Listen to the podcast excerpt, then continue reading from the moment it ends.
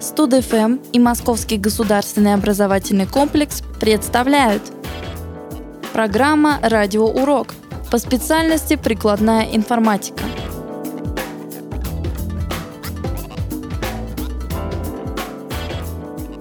В 1981 году правительство Японии объявило о намерениях выделить национальным компаниям 500 миллионов долларов за разработку компьютеров пятого поколения на основе технологий искусственного интеллекта, которые должны были потеснить тугие на голову машины четвертого поколения – Наблюдая за тем, как японские компании оперативно захватывают рыночные позиции в самых разных областях промышленности, от фотоаппаратов до стереосистем и телевизоров, американские и европейские производители в панике бросились требовать у своих правительств аналогичных субсидий и прочей поддержки. Однако, несмотря на большой шум, японский проект разработки компьютеров пятого поколения в конечном итоге показал свою несостоятельность и был аккуратно сдвинут в дальний ящик – в каком-то смысле эта ситуация оказалась подобна той, с которой столкнулся Бейбидж. Идея настолько опередила свое время, что для ее реализации не нашлось адекватной технологической базы.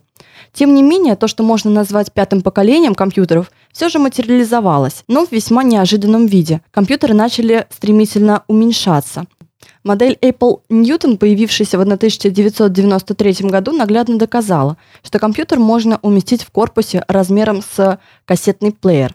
Рукописный ввод, реализованный в Newton, казалось бы, усложнил дело, но впоследствии пользовательский интерфейс подобных машин, которые теперь называются персональными электронными секретарями, PDA, был усовершенствован и приобрел широкую популярность. Многие карманные компьютеры сегодня не менее мощны, чем обычный ПК двух-трехлетней давности. Но даже карманные компьютеры не стали по-настоящему революционной разработкой.